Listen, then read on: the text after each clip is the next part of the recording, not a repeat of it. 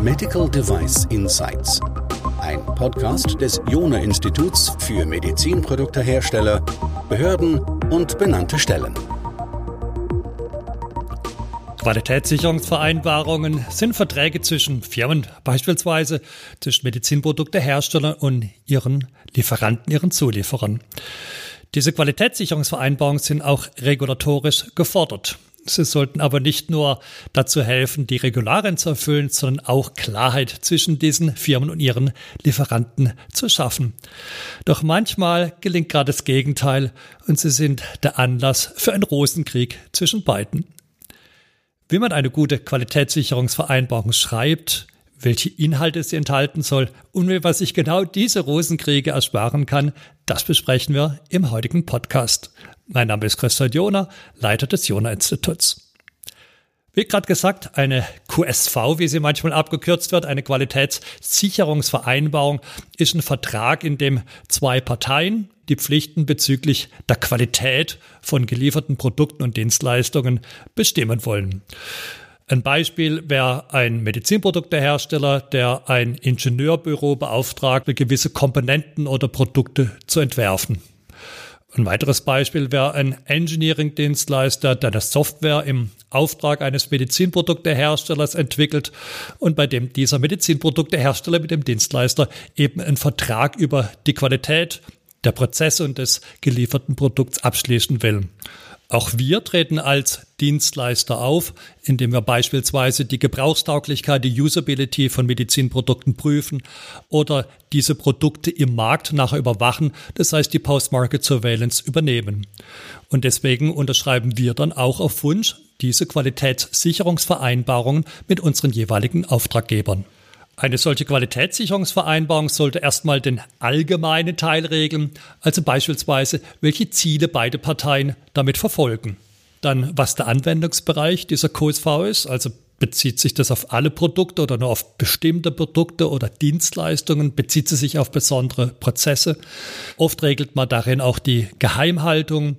Man regelt einen Gültigkeitszeitraum und geht auf Dinge ein, wie beispielsweise Lizenzen oder Verwertungsrechte, die sich in der Regel der Auftraggeber vorbehalten will.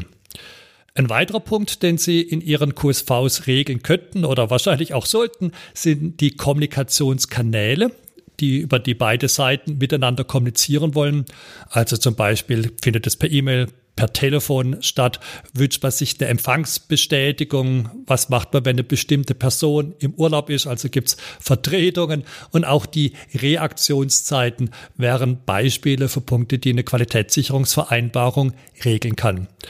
Oft hat es aber dann ganz spezifische Dinge, die eine QSV regelt, also beispielsweise zum Thema Umgang mit Dokumentation, die Erlaubnis, dass der Auftraggeber unangekündigte Audits durchführen darf. Es werden Dinge geregelt, ob der Lieferant selber wieder unterbeauftragen darf.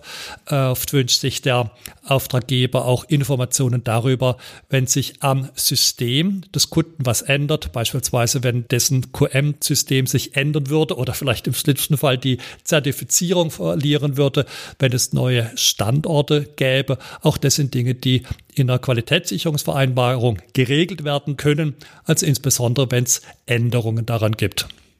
Ein weiterer Punkt, der oft Gegenstand von Qualitätssicherungsvereinbarungen ist, ist alles, was mit Ressourcen oder Methoden, mit Infrastruktur zu tun hat. Also beispielsweise kann man sich da drin bedingen, dass gewisse Mitarbeiter, also ganz konkrete Personen oder zumindest ganz konkrete Kompetenzen bereitgestellt werden, dass bestimmte Stoffe verwendet werden, wenn es beispielsweise ein Produktionsprozess ist und dass diese Stoffe auch nur geändert werden dürften, wenn eine Genehmigung des Auftraggebers erfolgt. Äh, manche haben bestimmte Wünsche bezüglich der Methoden oder Werkzeuge. Also auch hier ein Beispiel, wenn jemand eine Softwareentwicklung beauftragt, kann sein, dass jemand sagt, ja, wir wünschen uns, dass ihr bestimmte Testmethoden anwendet, beispielsweise Blackbox-Testmethoden, dass ihr bestimmte Abdeckungsgrade damit erreicht. Oder es gibt auch Grenzwerte, die beispielsweise im Bereich der Biokompatibilität, also jetzt ein anderes Beispiel, einzuhalten sind. Also hier geht es jetzt um Abnahmekriterien, manchmal auch mit Grenzwerten oder mit Toleranzen. Und auch der Auftraggeber der muss gegebenenfalls sich gewisse Pflichten aufhalten. Da gehört zum Beispiel dazu, dass er auch wirklich die Produkte und die Dienstleistungen zeitnah prüft und das dann anbeanstandet, wenn das nicht rechtzeitig der Fall sein sollte. Es gibt Bereitstellungspflichten, wie beispielsweise Werkzeuge, gewisse Materialien, die da Auftragnehmer dann auch braucht und auch Informationen, zum Beispiel in Form von Spezifikation, die muss der Auftraggeber bereitstellen. Also das sind Beispiele für Inhalte einer Qualitätssicherungsvereinbarung. Ich fasse die ganz kurz nochmal zusammen. Das waren allgemeine Aspekte wie Zielsetzung, Anwendungsbereich, Geheimhaltung, Gültigkeitszeitraum. Dann alles, was zum Thema Kommunikation damit zu tun hat, also die Kommunikationskanäle und Reaktionszeiten. Dann die konkreten Anforderungen an die Prozess und an die Organisation des Lieferanten. Da waren so Dinge wie QM-System mit dabei oder die Erlaubnis, unangekündigte Audits zu machen. Und das letzte waren dann konkrete Anforderungen an die Ressourcen, an die Methodik, an die Infrastruktur des Lieferanten. Jetzt hatte ich schon gesagt, dass es regelmäßig Rosenkriege gibt und in der Tat werden wir gerufen, wenn ein Auftraggeber und ein Auftragnehmer über Kreuz liegen und sich nicht ganz einigen können. Und oft versucht man das dann auf dem Rücken der Regularien auszutragen. Aber meist sind nicht die Regularien das Entscheidende oder Auslöser des Problems, sondern es hat oft was mit Fairness zu tun.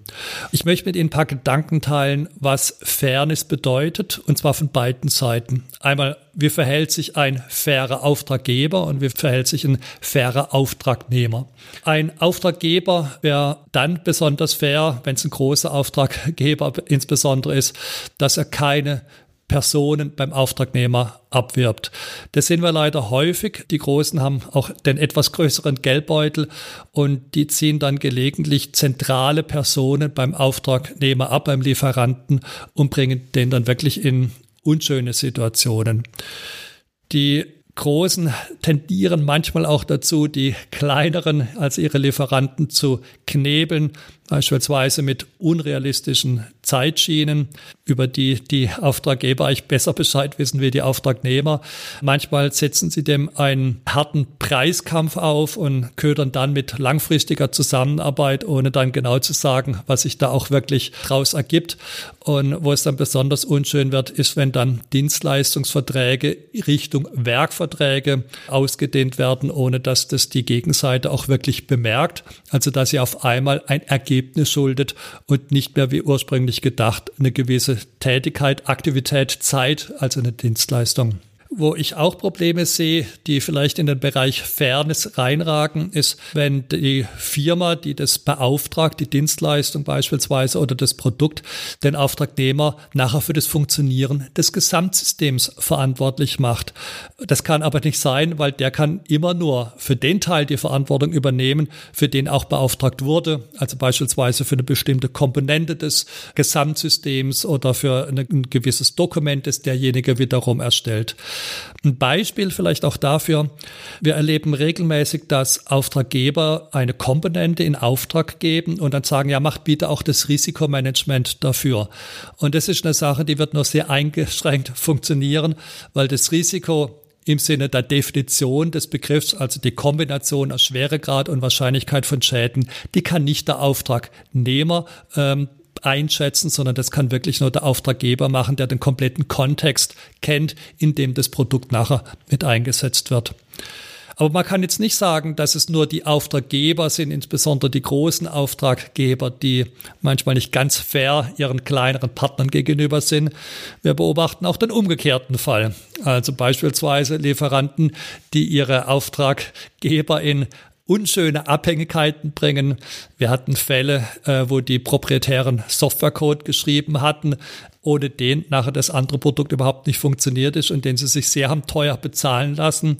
Wir haben erlebt, dass die auch ihre Testinfrastruktur gar nicht dann mit bereitgestellt haben. Also der Auftraggeber letztlich dann das gelieferte Artefakt, in dem Fall war es jetzt auch Software beziehungsweise programmierbare elektrische Subsysteme, wie es die 60601 nennt, konnte der überhaupt nicht prüfen, beziehungsweise konnte die Software auch gar nicht wieder bauen. Was manche gemacht haben, und das fand ich dann besonders unfair, die haben in diesem Softwarecode dann eigene proprietäre Komponenten Bibliotheken mitverwendet und haben nachher gesagt, ja, das war ja gar nicht Teil des Auftrags. Aber ohne diese Bibliotheken konnte die gesamte Software gar nicht mehr genutzt werden und da musste dann der Auftraggeber quasi dann weitere Lizenzgebühren bezahlen, mit denen er ursprünglich gar nicht gerechnet hat. Auch im Bereich der guten Entwickler gibt es da Dinge, die ich jetzt nicht in die Kategorie Fairness einsortieren würde.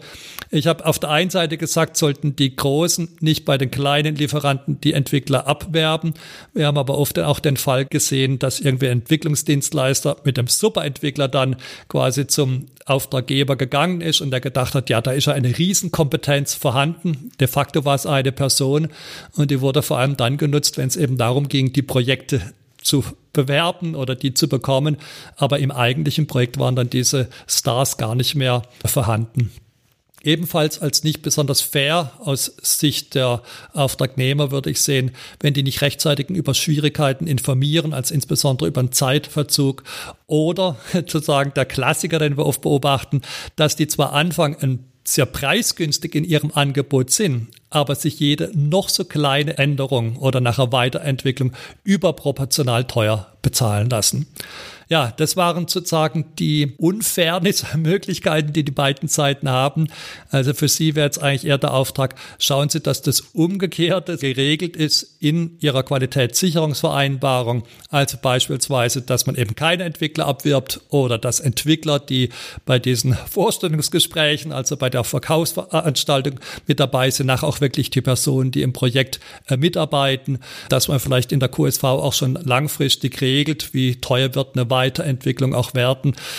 Es geht letztlich immer darum, bleiben Sie in Balance schließen Sie keine Verträge ab, die nur dann fair sind, wenn man irgendwie dann eine langfristige Zusammenarbeit realisiert hat. Es wäre gut, wenn nach jedem Schritt Give und Take in dieser Balance sind.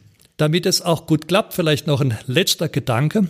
Wenn Sie Dinge beauftragen, sei das jetzt die Entwicklung einer Komponente oder die Produktion eines Produkts, dass Sie ganz klare Schnittstellen haben zwischen sich als Auftraggeber und ihrem Auftragnehmer. Umgekehrt gilt es natürlich genauso. Und diese Schnittstellen, hier sollte jetzt genau spezifiziert sein, was sollte das zu entwickelnde oder produzierende Produkt oder Artefakt nachher wirklich können. Das sind dann auch die Abnahmekriterien. Und nur für diesen Teil, für diese Komponente oder für dieses Element, das entwickelt oder produziert wird, für das übernimmt der Auftragnehmer die Verantwortung und nicht für das gesamte System nachher.